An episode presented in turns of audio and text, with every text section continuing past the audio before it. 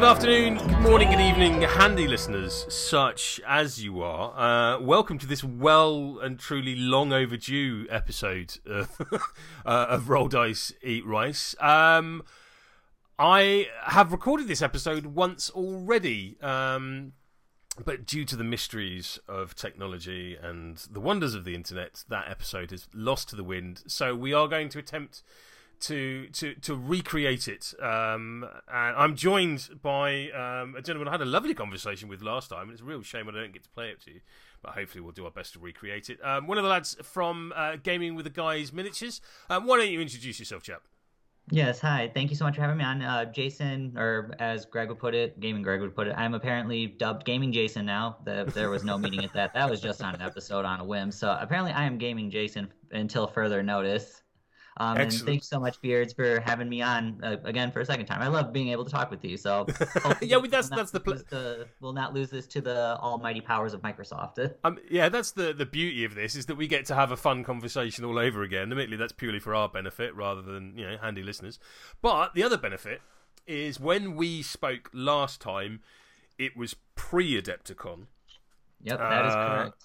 uh, and then, of course, now we are in a post Adepticon world. So, really, before we get into it, how was your Adepticon? Um, my Adepticon was a lot of fun. Um, I got to see after not attending for two years, we got to see a lot of people that we hadn't been able to see. Um, being part of the YouTube side, we got to meet. Me and Greg got to meet some of the people who have subscribed to the channel, so that was kind of neat for those people Always who checked nice. in. Um, um, and then spending of a lot of money. Um, some of us more than others, of course. the curse Um, of conventions. Yep, and then of course for Adepticon here, um, as Greg announced, um, I actually did manage to place um, second in the Grandmasters tournament, um, only behind my uh, my good lifelong friend uh, Bobo T Baggins on uh, on Discord. And congratulations! Like second at a Grandmasters event is nothing to be sniffed at. Um, so yeah, massive congratulations! And is the list we're talking about today the list um, that you piloted throughout Adepticon? yes, it is. Um, since I played the traveling show theme, um, this was what I got stuck with all day. Unfortunately, I was not able to be a man of culture and took order for battle. no, I like that. I, I, I, one of the reasons I started this podcast originally, A, is just because I like the sound of my own voice, but B, um, I wanted to demonstrate, where possible, that uh, you don't have to have the run-in themes to be a competitive list. Um, so it's been really gratifying throughout this process. Yes, you know, Ordered for Battle has appeared on this this podcast and doubtless will again, but it's really really nice to see the uh, the more thematic uh, element of Bushido still having a very good presence within the uh, the competitive scene. But um, so let's let's start right at the top. Um, you've mentioned traveling show as your theme, and you know you're saying you're not a man of culture, but you're playing the trade syndicate, so you know you absolutely are, as that's Oh, one of my Well- factions. there, there we go. Then that that makes me feel better after being pinned as the bad guy on YouTube, except for one time where I didn't play Silver Moon. Um, it, it's always been that way. Look, I, I, I, right it, reasons, it, it doesn't matter what game you're playing, whether you know it's Bushido, Magic the Gathering, 40k, whatever. If you're playing any element of control, you are the bad guy, um, for for better or worse. And I get it to a certain extent, but also at the other time, it's a perfectly valid way of playing the game.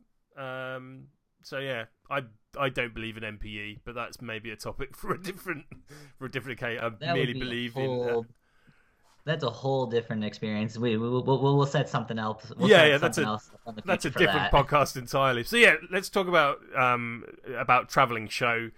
Um, is it purely because it allows you to take the things that you want in STS, or how much do you rely on um, the abilities that it gi- that it gives you?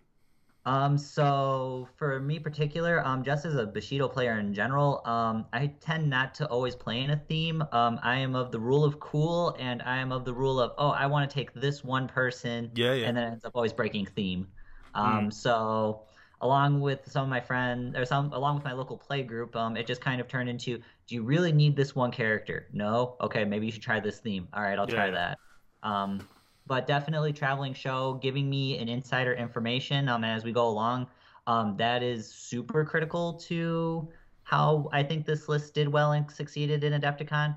Okay. Um, and then also getting available a free luck token every turn. Um, that's always super nice and always is awesome to get an extra reroll somewhere where I need it. Hey, yeah, you know, in a game of rolling dice, being able to to get a do over is always going to be useful. Like rerolls, are, rerolls are a thing. There's a reason you have to buy them in Blood Bowl. It's because they're useful. Um, so mm-hmm. like, but that impetuous marker, um, that's a big that's a big thing for you. That's a big thing for me. Um, one, it helps me control battle, like we were just mentioning earlier. Um, mm. being able to kind of take control of the battle as I need. Um, being supposedly the premier control faction. Um, also, I see it as a safety guideline or a safety in case I fail tactical roll and I need a turn and I need an activation to set something up. No, and that that I, I think we had a long conversation about this this last time. Um, I'm a big fan of this approach, and it's not really one that I'd considered. I um, when I play STS, I tend to use the the Rose theme with mm-hmm. my uh, girls and gorillas list, um, and I have Mizal in there pretty much for this purpose of you know what being able to force the tactical roll. But I really like this this sort of way of your thinking of like, okay, if I do lose the tactical roll, how do I make it like I've won the tactical roll? And just being able to force someone to activate. And I'm guessing because it's a, an opposed key test that really you're ch- you're not really choosing a key model on your opponent's side. It's like who's who's got a key one stat, who's probably not going to achieve much, uh, who's just kind of hanging around at the back. Is it that kind of approach? Yep, that's uh that's a majority of it. It's uh who can I kind of bully the most to then just mm. kind of literally leave it up to luck is like, all right, here's a one key model that I know I can throw this on and that they shouldn't make it. Um unless if there's like a really really interesting model way out of the way that's like a two key model, but usually its priority is what's my one key model that's going to do that's going to get in my way the least amount. Yeah, yeah. And and most of the time I tend to find with people that tends to be um, a model that they've got earmarked for flipping a shrine or you know doing something important, but maybe not as important as uh, as something else. So even if, if you are forcing them to to flip that shrine early in the turn, you know, you have the opportunity to, to to revert it back again if it's one of those ones, or to you're, you're forcing them to waste a prayer point. I don't know, yeah, that that kind of thing. You know, that kind of thing you want to do towards the end of the turn rather than yeah. at the beginning. For sure. Another fun use is um putting it on tireless models. I've noticed that in our local play group for one of oh, our I love players, that. Um, he has Katsumi typically. So if I don't want to have to deal with Katsumi, I at least know I'm gonna deal with him up front. So if I make him at least do the roll and he gets impetuous marker, he can't use tireless against me to be like, all right, I'm gonna start sucking up your activations because I know he's great. gonna go first. So um, that's always good. And then I know later on in the turn, I don't have to worry about Katsumi, and he's exhausted, so I might be able to capitalize on taking him on. So, or trying to put some wounds on him. So, any tireless models, if you can throw an impetuous marker on it, that's like um, that. I always applaud that. oh, that's delicious. I love that. Um, so let's start off. Um, as you well know by now, I like to start with the most expensive model uh, in a list and work my way down. And for you, that is a whopping twenty-five rice of Oda and Tautulu. Correct. Um, I I love Oda.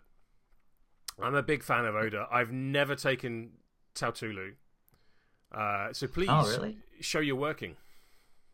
Um, so my work originally was in a precursor to this list in the Lost episode was Malusi. Um, mm. I then decided to have a thought one day, which was I have a 25 point model. I want to see what happens if I don't have to dedicate these two to support and if I just let them run rampant and just really beat stuff up. Okay. Um, the so result this is like a, is this is like a solo very, piece. Yeah, just as a solo okay. piece. It's the it's the combo model together for them. Mm. So um, in this particular case, um, it also helps with me throwing Arashi Span on them for protection for range. So they don't get shot down super easily, but um, being able to throw the virtue token on themselves and just letting them run rampant and beat up people. Um, one, they're my armor buster. Um, two, it, it, surprisingly worked well, um, especially given the matchups that I had. Um, and by no means I were easy matchups. Um, especially two of them were two Oni heavy lists I played against. Mm. they put in the work and they definitely they are definitely a lot of fun when you let them go run around and beat stuff up and they don't have to worry about supporting anybody because all that key is pretty much for themselves to boost. Okay. Okay, so yeah, I, whenever I run Oda, I tend to have him as a force multiplier, very much. Mm-hmm. Um, as you know from our previous conversations, I'm a big fan of combat fatties um, mm-hmm. in one way or another, and so having Oda, you know, either in, in Inspire or um, or that virtue mechanic sort of just bottom up. But for you, this model is very much about a singular uh, entity of just smashing face.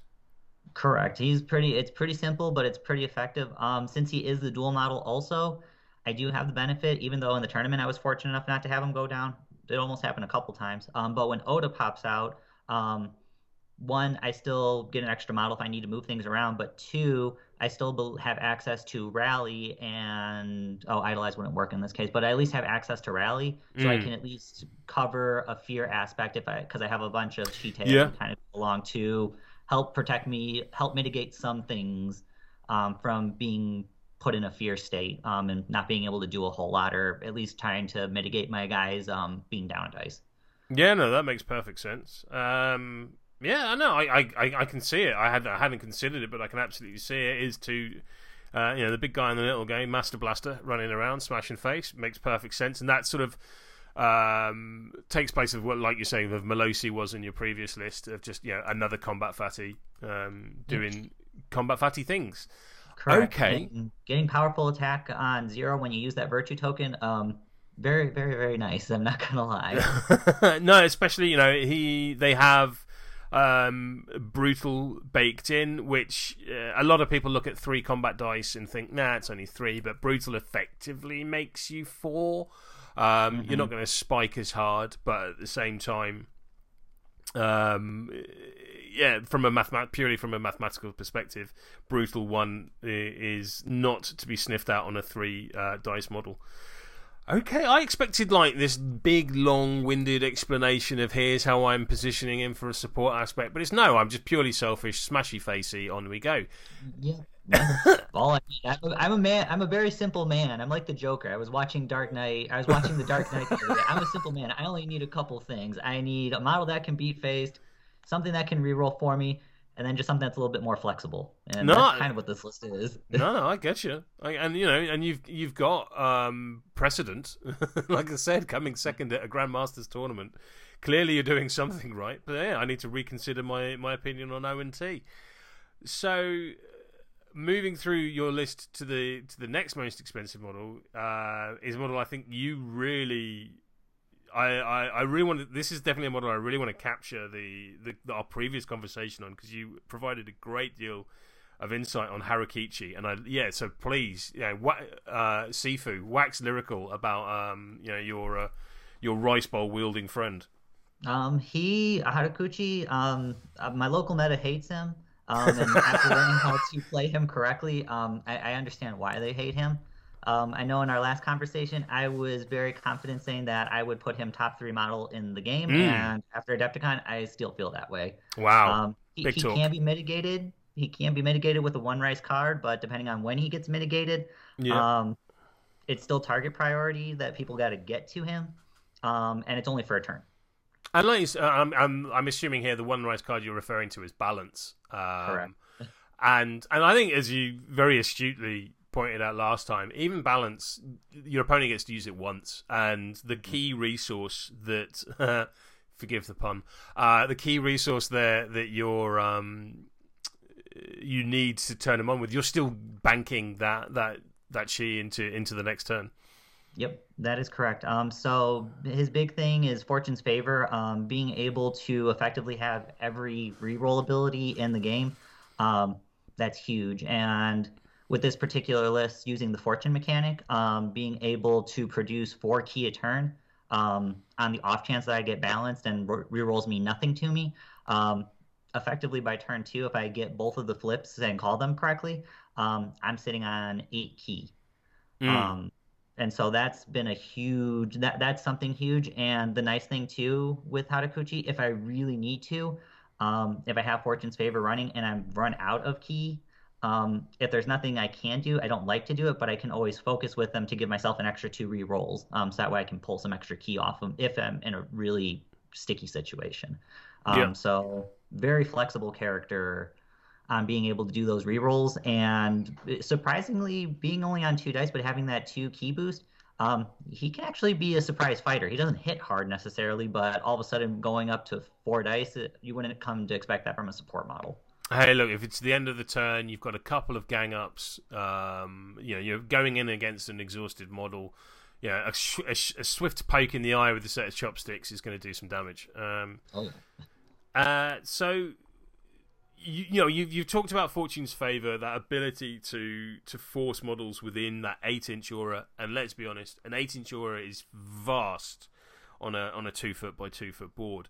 Um, couple of key things. One, that's just model. It, it, it is your opponent as well. It's not mm-hmm. just mm-hmm. um, you know friendly models, which is huge. But talk to me about cheat fate. Is that a model that you is that an ability that you get as much use out of or is it really all about the fortune's favor? Fortune's favor is 98% of the time. Um, gotcha. i i didn't have an, i didn't have an opportunity to really need to use it um, during the tournament. Um, i did have balance come up against him once mm-hmm. um, going through everything. But fortune's favor to me is it's a make or break it where I'm either going to lose the match, I feel like, or I'm going to win it, and I just have a bunch of keys stockpiled, and this is probably going to be the last interaction of the game, so I'm going to use it. Um, gotcha.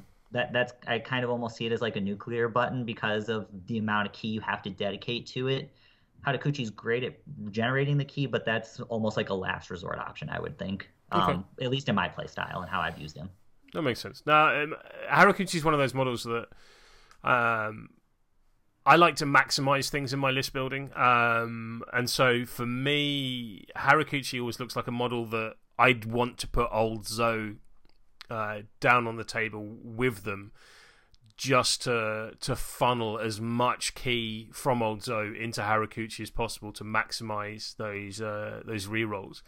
I really like in this list that you don't do that. that yeah, know, I, it, he's he's I've done I've thought about that before. Um, and it's been like I it's I have so many Silver Moon has so many options, so it's like mm. I can pick whatever dessert I want to go along with Harukichi. Um, and so I've thought about taking Old Zoe, but at the same time too, that just gives me another model that I have to kind of protect. And Old Zoe, sure. if he gets caught, um, that that that's the end of him. There there is no protecting. Oh, dude's no, going down real fast. There's nothing. Yeah. There's nothing you can do about it. No, not unless you put like the bodyguard fatty in the list, and then again, you know, you're probably already looking at fifty to sixty rice at, at that point, and protecting old Zoe does not win games. Uh, there's no victory points for keeping the dude alive, unless he's a Vim, of course, I guess. Um, uh, any more on Harukichi? Um, uh, for those who are new to Silver Moon and those who maybe doubt him, give him a try. Your local meta will hate you once you figure out how to use him. I mean that's fair. That's fair. But um... I mean, he's he's a he he for the longest time I could not find his value or try to get him to work correctly until it clicked one day with uh, our local ninja player in our meta, and then it's like, oh, this is how he's supposed to work, and then everybody else like, why did you tell him that? oh, that's what you want to hear as a control player. Okay, perfect. Let's um, have a look at another model that garners a lot of hate um, and have a chat about Wasapu. Oh, with oh, yep. with lucky number eight, if I remember rightly from your previous list. Yep, Wasapu and lucky number eight. Um, Wasapu, Lord and Savior um, of all time. don't, don't care, don't care if he got nerfed in from edition one.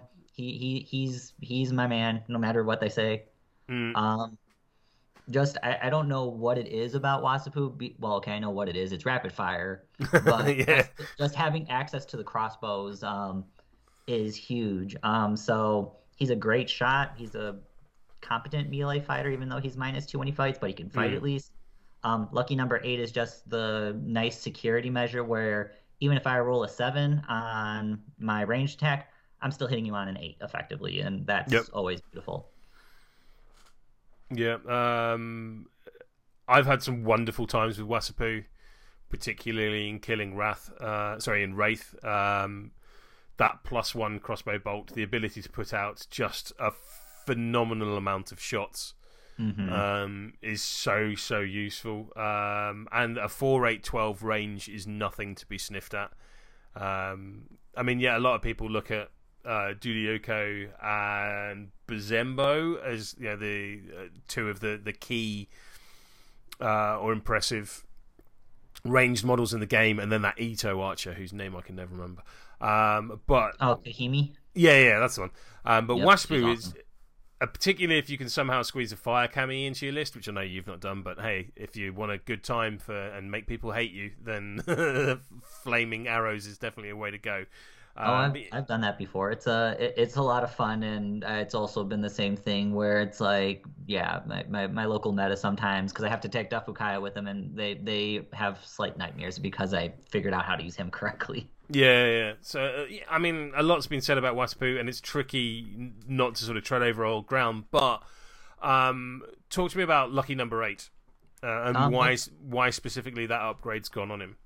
Um, I mean, uh, for some, when I've tested it out on other models, for some reason, I just have seen and just noticed that Lucky Number Eights works the best on Wasapu. There are plenty of candidates that you can throw it on, um, but I've noticed that uh, in our playing through, and as we've probably talked about in some of our videos, shooting in Bushido has this weird sweet spot where almost having lucky number eight on just to make sure it's available for range on you, where you're rolling a seven, you're effectively hitting on the eight, or you're effectively hitting success level, or not success level, but you're getting a net result of an eight.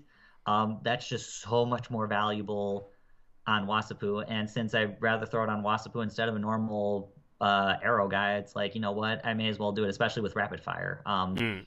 because I mean I'm going to get a minus one penalty because I'm going to be on a second shot. So even if I got to roll a seven, getting that net result of an eight effectively kind of mitigates that minus one uh, modifier in a sense. Um, and there's another card in Silver Moon which you and I have joked about in the past, and I'm going to bring it up now, which is the free um, event card uh, of In the Hands of the Kami. Which uh, the, there's some very key wording on this, which is if you can guess the final result. Um, so presume, and yeah, if anyone wants to correct me on this, please do so. But I believe uh, because it's final result, that would be calculated after um, lucky number eight has kicked in. So you're essentially It's- getting a cons- a much broader mathematical range of being able to guess the number. Yep, that is true. And I think even on lucky number eight, it even says you determine the final result as an eight. So I, I would Yeah. think that you're correct, but someone will say otherwise. Good news though, I didn't print the card for Adepticon, but I did get a cycle deck as a part of a prize. so now I do have in the hands of the kami for future use. Just for everyone else's benefit, this is when we were going through the list last time, and I think the only critique I've ever offered to someone's list on this on this podcast were, was, uh, "Why haven't you got in the hands of the kami? It's free. Just take it. It's amazing." Um, uh, yeah, it, And it, the response at the time was, "Is I had not printed it up." Um, which, I, I Oh, mean, yeah. it's at least a valid, a valid reason. perfect, perfect. So, what uh, with Wasapu and I guess by extension, uh, the Kyoikahan crossbowman, when you've um, fired off all four shots, are you taking um, that that mulligan turn uh, or just giving up two activations at the beginning of a turn to reload, or do they does their focus shift? Their focus typically shifts um, Hmm. in the particular games that I was playing at at Adepticon because they were Oni heavy. Um, it- that conver- that thought in my head did come up where it's like if I run out of arrows, I might actually do the I might actually sacrifice to get the arrows back to Sure. lay waste to a huge Oni or at least put some serious damage on them. Um, but typically, once I run out of uh, bolts and the crossbow mode switches over from doing as much damage as I can to either being objidal, ob- idle flippers or objective grabbers, or start running into people and start wasting some activations because uh, and effectively I'm going to sacrifice you to some extent. Wasapu just has a little bit of a better fighting stay. Gotcha. So, like, principally, they're there for those four shots, and the chances are after that, yeah, you're done. Uh, Yeah, for the most part. you you you've, you've served your purpose. um, okay. Also at 12 is one of my favourite models in the faction, and this is not a model that was in your previous list, and I'm really pleased to see him there now, which is Cade. Um, so I know how I use Cade, but what does Cade do for you? Cade found its way into my heart because when I first saw Cade a couple years when I first got into Bushido, I'm like, I, I don't understand this guy. His model looks cool. I don't understand how to work at. I don't understand how to use him. I now understand that I was foolishly wrong, and Cade is um, super huge. Um, first and foremost, he gives me that reflip, so that allows yep. me to be a little bit more bullish with using fortune on all my guys and just going for it and to uh, double my key production. Um, which in this particular list, super huge, so that way I can funnel more fortune favor and get more rerolls.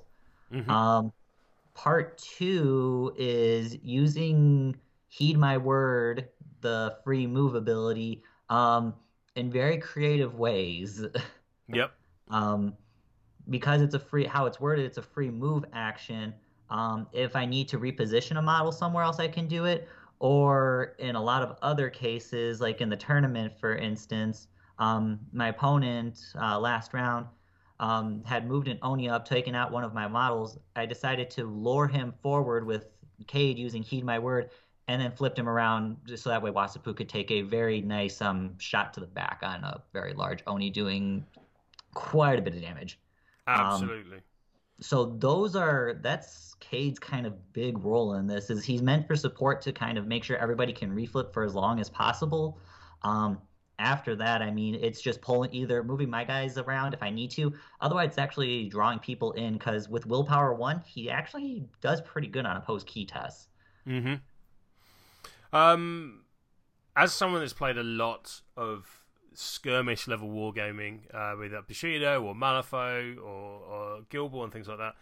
Um, I cannot stress how good out of activation movement is.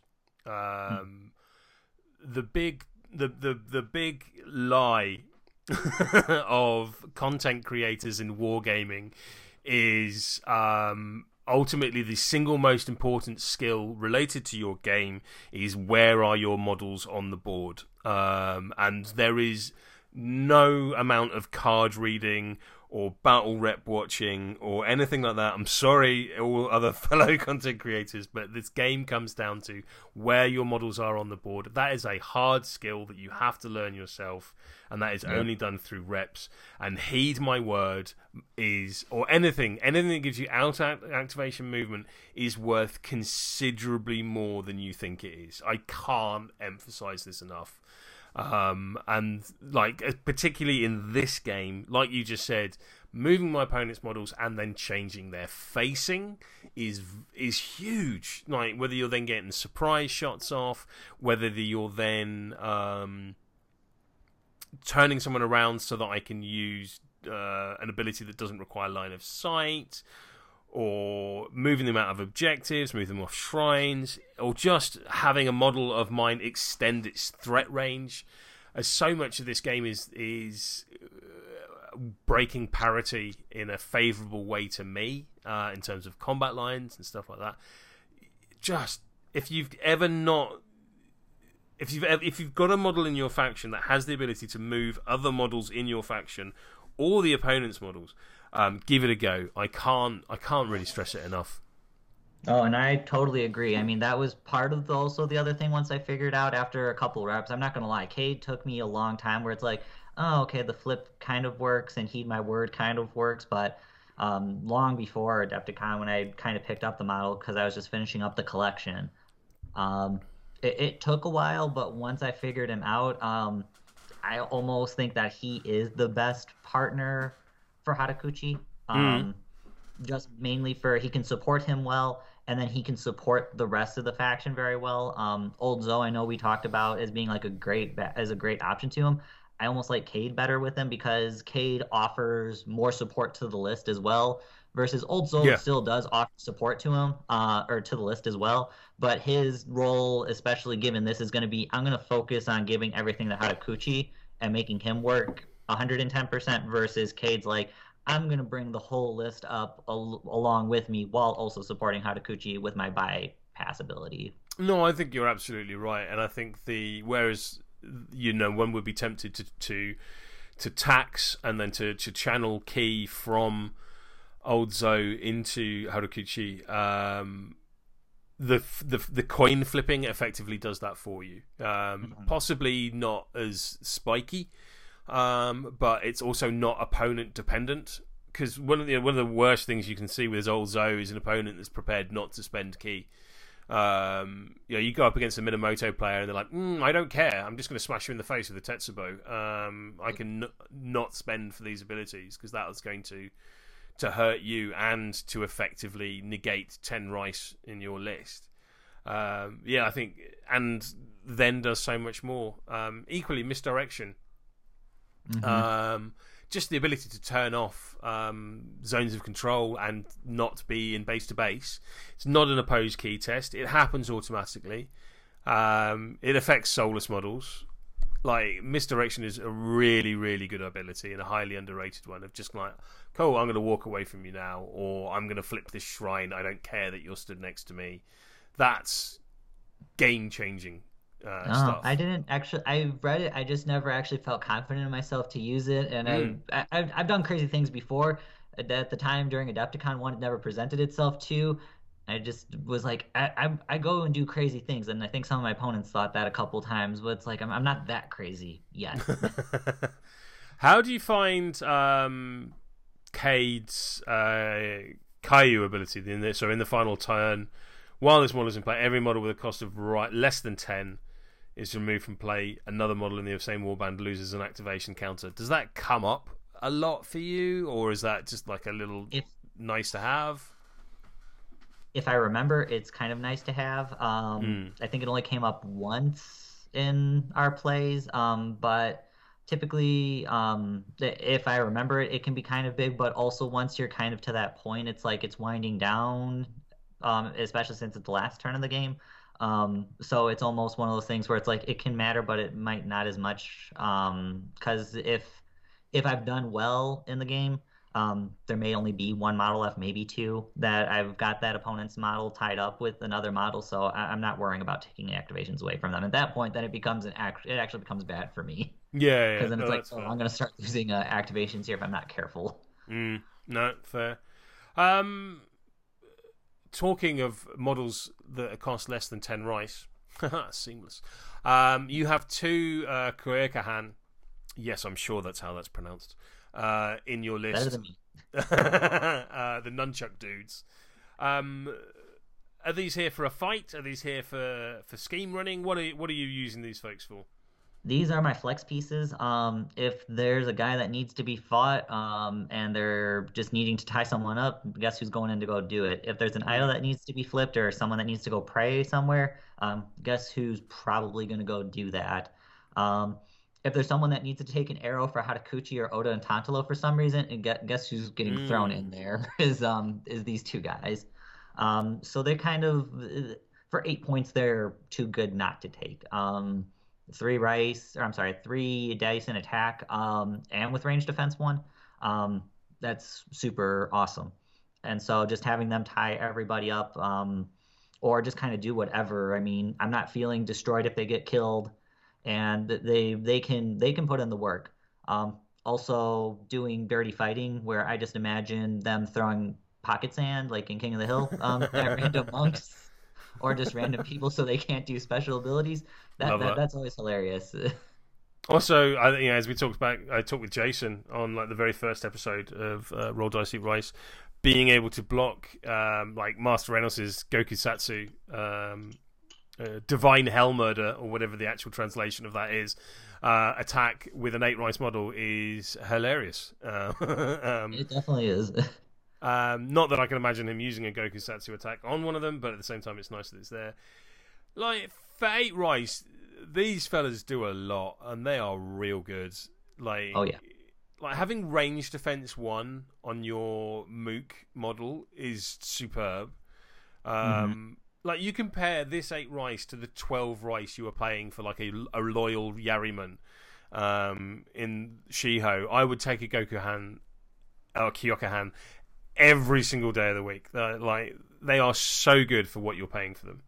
Oh, absolutely. Um, and I am okay with that. I mean, the for the even their minor drawbacks, which even then they're not really drawbacks. It's just that is how it, it that is fair at that point. Anything extra that you're giving these guys, Um, I mean, I think it's even generous that they have fortune as well. Yeah. Um, I, I would be okay if they lost fortune. I mean, I don't use it all the time with them, but if they lost it, I, I would not feel like, oh, that, that they're broke or they, they're no longer usable. It's like, no, th- these guys are absolutely still usable, and they're going to harass people. Um, my local meta every time when they fight them is like, you get an eight Bryce model that gets how many dice in hand-to-hand combat? How is this balanced or fair?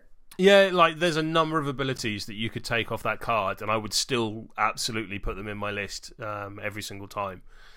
Uh, which is probably an indication that maybe they are too cheap. Um, but you know, fortunately, no one listens to this podcast. uh, so, Jason, uh, Andy, if you're listening, stop it, stop it. Uh, go back to making new fancy Ronin and Void monks that I've not even read the cards for yet. Make, make me avoid monks. Um, that that we'll, we'll we'll we'll be all good with that. I know everybody in our local meta that pretty much bought a box, bought a box, and so they're um they're all getting ready to paint up and getting ready to use them probably to kick my butt. Be like, oh, guess what? Silver Moon tricks don't work here and here.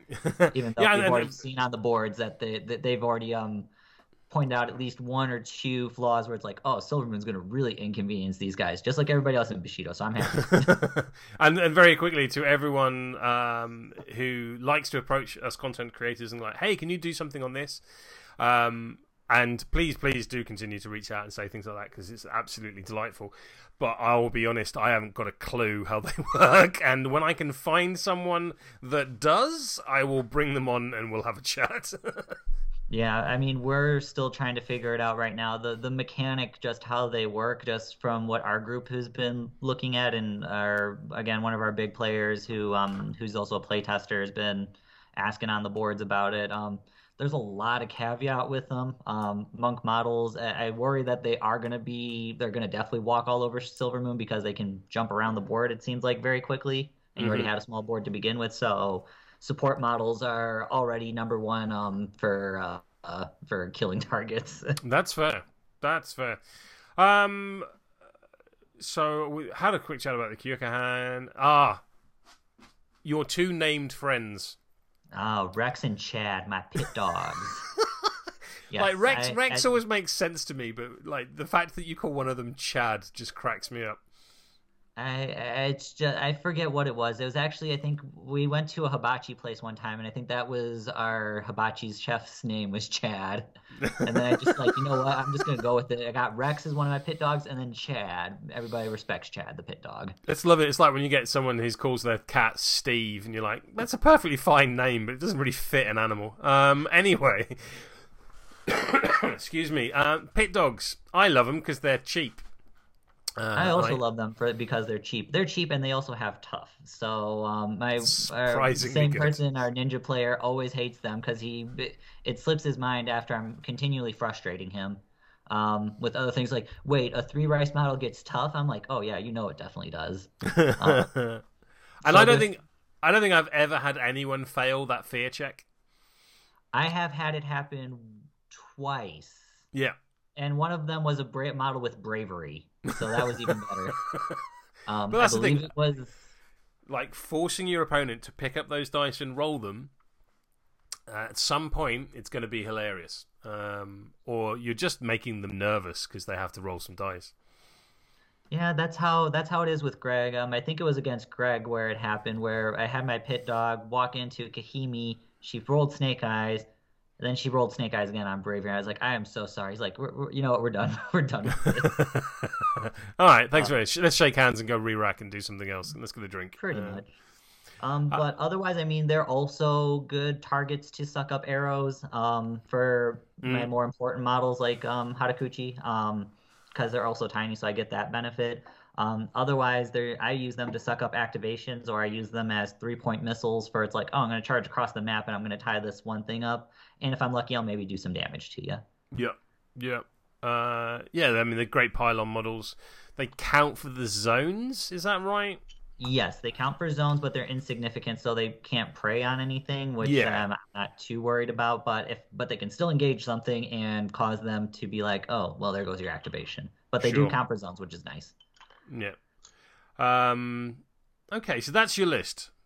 So it's Oda and Totolo with the Arushi fan or Ashi fan, um, Harukichi, Wasapu with lucky number eight, Cade, two Kyokahan, two pit dogs. That's what one, two, three, four, five, eight activations. Solid. Mhm. But naturally, this is a Silvermoon Trade Syndicate list, so we're going to talk an awful lot about um, cards, uh, as is the way. So let's start with three inside informations. Yep. Um, so this is what makes this list really, um, really nasty. And I know I gave a little bit of a chat on the Discord because, um, Greg, I look, I woke up my woke up the day after Adepticon or after Greg had posted um the listings, and I had caused a small commotion in the Silvermoon boards, which I'm Amazing. like, oh wow, um, uh, I'm not used to this.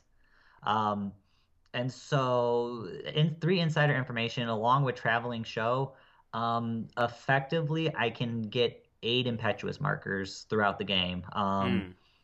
because i can either with the one free that i get every turn um to have someone challenge against it and then after that um i have the extra impetuous marker that i can just throw down so if i want to double activate someone for one model to make sure i do other things i can um, other times I throw them out in spite when a model passes the impetuous check. I'm like, oh, I passed my impetuous check. Yeah, I don't care. I'm having this person go. They well, to go okay then. first. Here you go.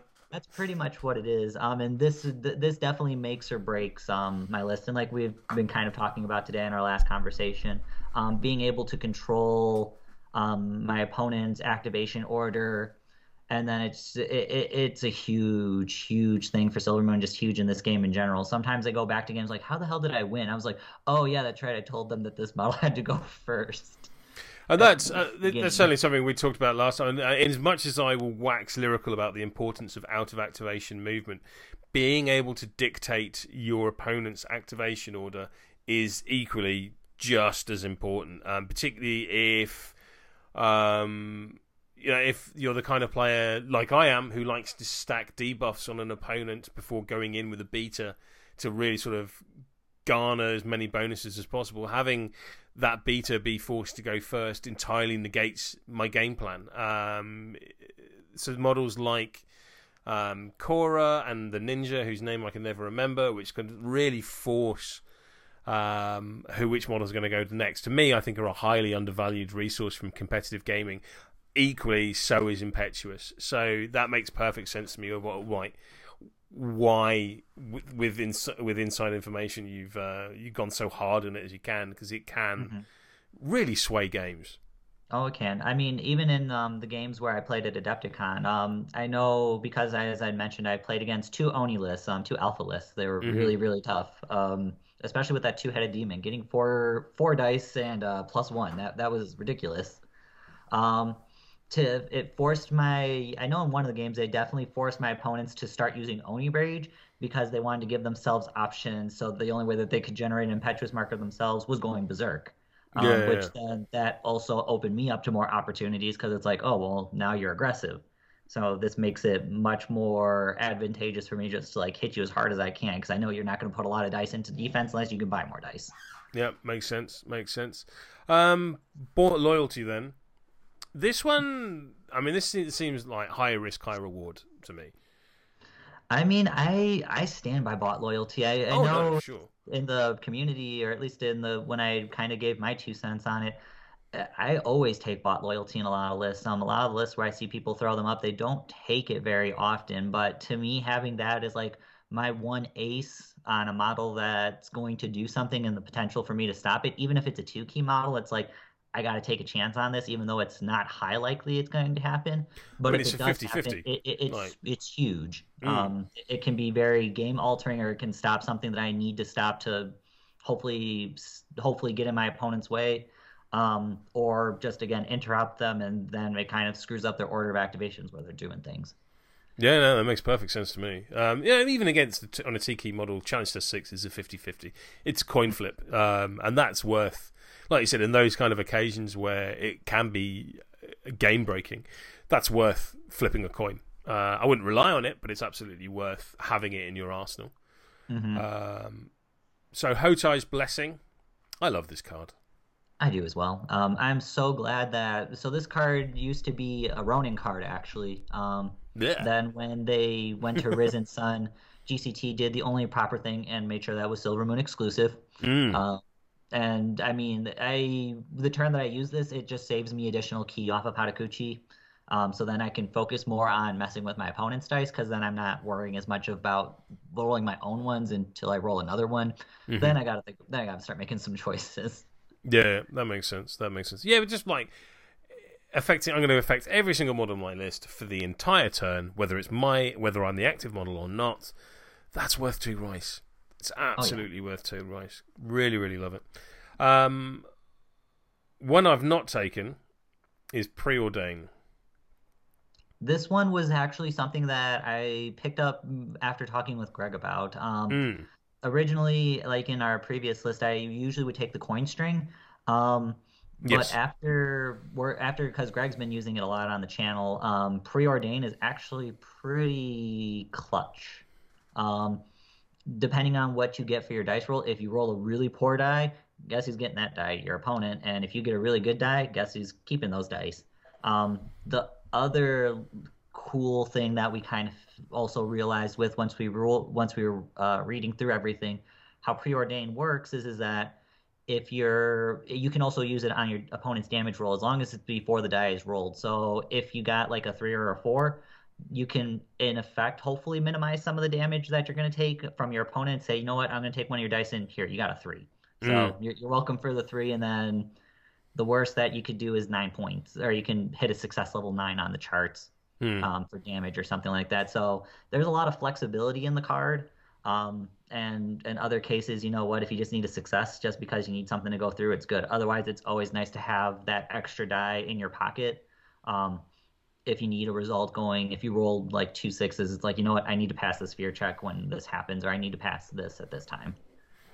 Yeah, it, I frequently have included Raki, um, the luck kami, in my lists for Same. a very like a very similar purpose. Um, but you know, this card is two rice and not eight. So, sorry, three rice oh, and not uh, eight. Yeah, it's three, I believe. Yeah. Um, so you know, you you you're, you're gaining a net saving at the cost of an activation and a model and all the other little things that Raki brings. Um, so yeah, it entirely makes sense why you've got preordain in your list, and I clearly need to give give it more of a go and um, and things like that. Final item on your list, the I, the thing I've been quoted, I believe, is my hot take in the past is that no competitive list is complete without it.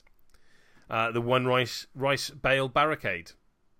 Yeah, um, I, I took this just because it was like, I mean, I've got a million other one rice things I can take, but I do see the value of having this, um, especially since depending on how the maps are set up and just the fact that it can ignore the the have to, the spacing for terrain. Um, it, it's too good not to take, and especially yeah. after reading how the rice bale barricade works, where I you have to spend key along with an action to remove it. It's like it may as well be a permanent structure, unless if you have Raksha run into it and he just destroys it because he's a ranging Oni with a Torigate. yeah, I mean, fair. Um, it's it's one of those things, like I talked on earlier. It's one of those hard skills of gaming that there's I can't. There's no words that I can use to impress upon you how important the ability to dictate terrain in a game of where my models are and where the terrain is on the board. Uh, take it. Just... Oh, I definitely understand that. I mean, like there were some, there was one or two matchups where it's like, oh, this is kind of rough, but I definitely, in all of my time of gaming, and I mean, I've been doing it since I was little. That's what me and that's what Greg taught me growing up. Mm. Um, a lot of the times, at least in this case, the rice bale barricade was just used as if I could use it to inconvenience my opponent and create a bottleneck. I did it. Otherwise, it was where can I put it so that way I can let Oda and Tantaloo kind of control a section of the board mm. and not worry about getting shot at as much because I'll get cover.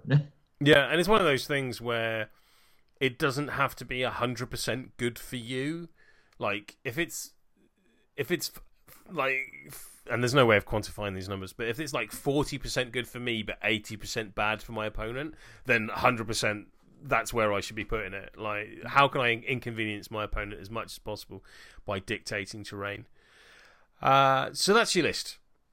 Yep, I like it. That is, like that's it. it all. Um, again, I, it, it put in work. Um, it did as well as um. I mean, you it, came it, second. It, definitely put in work. oh, yeah, it definitely did. Um, so if we were to break down the the scenarios into the three categories that I usually refer to them, and I appreciate that this isn't perfect, of shrines, zones, and Vim. Uh, let's start at the back end with the who who when you get to nominate your Vim, who typically are you taking?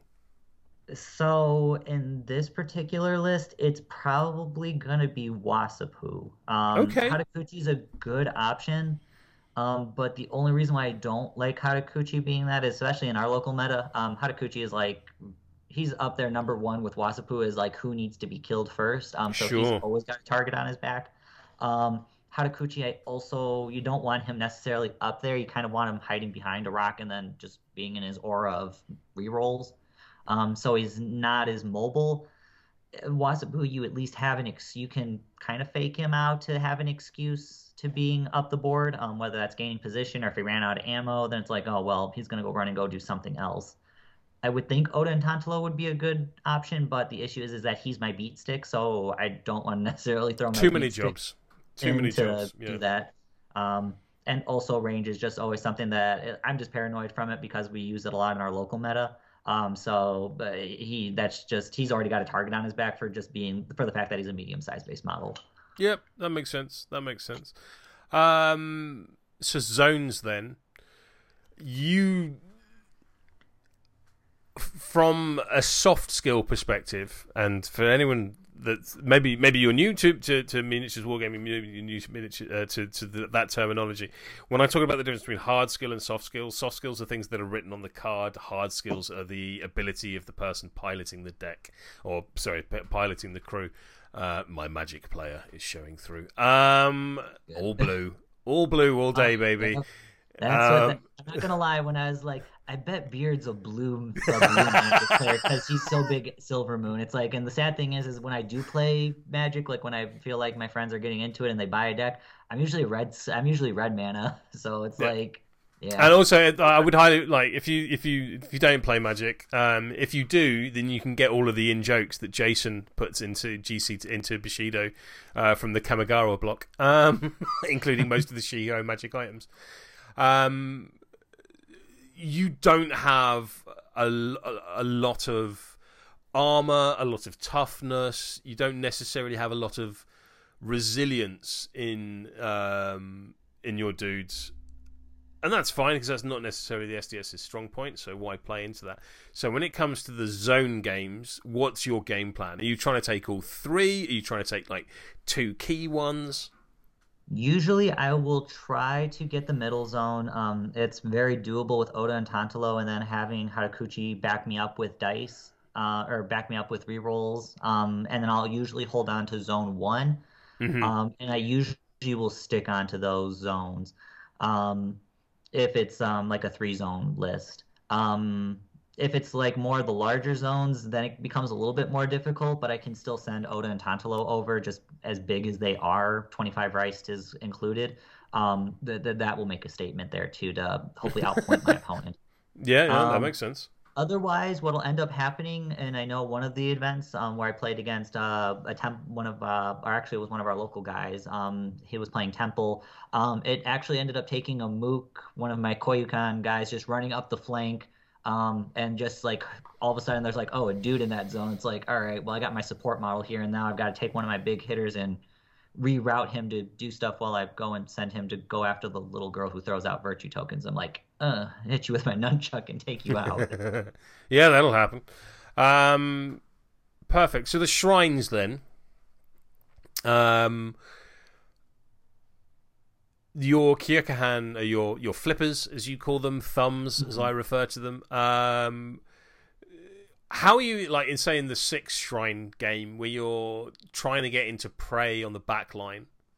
So I really uh, with that I tend to struggle a little bit with that. Mm. Um, just because even with the extra little dudes there, if I'm matched up with close to equal model counts, um, it, it becomes very difficult for me to get to those back zones, and I end up having to make a rash decision like praying on a middle idol twice. Um, and of course, I don't necessarily have some of the staying power to protect my back line, especially in this particular list. Um, so it, it's working as best as I can to at least hopefully grab one of those back end zones. Um, otherwise, it's trying to maybe keep the middle tied up for as long as I can, um, and hopefully out activate the enemy, act out out activate my adversary. Mm. Um, beyond that, it's kind of get what I can and try to thin down those numbers a little bit so that way I get a little bit of breathing room. Okay, okay, gotcha. So that's sort of how you approach the three uh, objectives as uh, as I categorize them. So then, few only a few more questions. Who is it you absolutely hate to see across the table from you? And I'm talking here in terms of faction, not just Greg. Uh... Yeah. Actually, he hates seeing me across the table as well as Amy and Cody. They they both hate seeing me against across the table, but that's because Cody has trauma from my our dice because we've been playing together since elementary school and middle school. Oh, um, bless him. And my and my dad's just kind of like, oh yeah, well, I know you have dice. I don't know if you're my child sometimes because your dice are amazing. Uh, so yeah, so in terms of faction, who is it you hate seeing across the table from you? Um, Temple Brokan, or I'm sorry, Temple Brokan. uh, they they definitely um get up there because they can just do everything. Um, the T Cody, who's uh who won the tournament. I mean, he played Temple. They have an answer for it. Just seems about everything, and once to them mean nothing because the majority of their models all have kata. Kata, yeah. Um, they are definitely one that I don't like seeing. Um, Savage Wave actually is some is one of those tougher matchups too, um, because they can throw fear out um, sure. if it's a Oni heavy list, and they can bully me around a bit more. That's um, what you, you do and, have quite a lot of one one chi models in your list. So is fear like a, a particular Achilles heel? It can be it, it, can definitely be an achilles heel. Um the good thing is, is that in this particular case if i really needed to i can use rally with oda and tantalo so that was just kind of a sure. byproduct of like okay i have at least a little bit of coverage. Even though i'm going to get hit with fear i can at least try to help mitigate that. And then cult would also go along um in that same mindset with um being able to throw out the fear. Um, those are usually the three factions that I really don't want to see, but Silver Moon as a whole, um, they, they got they, they don't do every, they don't do one thing perfect in my opinion just when I've seen them. So Agreed. it's kind of how flexible can I be with my guys, which I think that I've made a pretty flexible list here um, to just deal with it. Where it's like, you know what, you're going to exploit this weakness, but I at least have the flexibility to do these two other things to give me a shot at getting sure. a win here. Sure, that makes sense. So conversely, who do you love to see across the table from you? I actually don't mind seeing Ninja across the table from me. I know that's going to probably be controversial. One of the, well, that's probably one of the more controversial things I, I will say. Um, but ninjas, I mean, uh, because I have the ability to control what the ninjas can do in a sense. Sure. Um, that is much bigger um, than them being able to be like, oh, I'm still going to wipe out your force. It's like, yeah, but I'm going to do things in an or I'm going to do it in the order that I want to do rather than you want to do, which either forces them to start spending all of their pass tokens, which is even better for me, especially when it gets to be turn two or 3 mm-hmm. um, versus like I have to do this because I'm not going to be, I'm not going to take that. I'm not going to take the fact that I'm going to take away activations from everyone else, so that way I can do other things. Perfect. So Perfect. that that that's who I usually don't mind actually going up against. Um, and of course Itto, just because that's what my dad plays, and I, I think I've kind of gotten them figured out. Um, but again, they're also super quick, so they can get things ahead of time, and then it's like, uh, what do I do from there? makes sense. Makes sense. Perfect. So the final question uh, for you, Jamie, um, what is your go-to rice dish at the takeaway? Barbecue pork fried rice. Um, that's uh, what I grew up on since I was little. Just a uh, fast answer. oh, that's because I mean we had the cello back in our old town um, before we moved closer towards Chicago. Here we had the Chinese restaurant across the street from our local game store. We call her up. She she knew us on caller ID. Plus, I'd been going there since I was born. She's like, "Oh, two barbecue pork fried rice. Come over in ten minutes, and it's ready for you." I mean, yeah, you got to appreciate that kind of. Uh that kind of uh, uh, loyalty and that kind of uh, knowledge from your local takeaway. Perfect, excellent. Oh, yeah thank you very much for taking the time to to go through your list again and for coming up with a different list. I love that. Um, the the first list will remain a mystery to the void. Uh, congratulations once again. Um, on coming second at Adepticon. That is absolutely nothing to be sniffed at. And do you want to give uh, the channel a plug? I should have done that at the top. Oh, sure. Um, so for those of you that are new to hearing from me, at least, um, we are on YouTube, uh, Gaming with the Guys Miniatures on YouTube. Um, we are slowly getting our Facebook page up and running. So eventually we'll have that link to some of our videos, so then that way we can start doing um, other things that we plan on doing. Um, and I know that we're eventually going to do some form of a podcast. Um, I know that we've been trying to work on we're we're trying to work on that right now. Um, but the, we were supposed to do on it this week, but um, the, Greg's in quarantine right now because of uh, notices oh. from Adepticon. So uh, he's doing good, but it's still uh. But hopefully we're gonna have something up here. We'll have a first episode hopefully in the next week or so. Um, fingers crossed, of course. excellent, excellent. Well, again, thank you very much for taking the time to talk to us today. And until next time, handy listeners, such as you are, I need a better outro.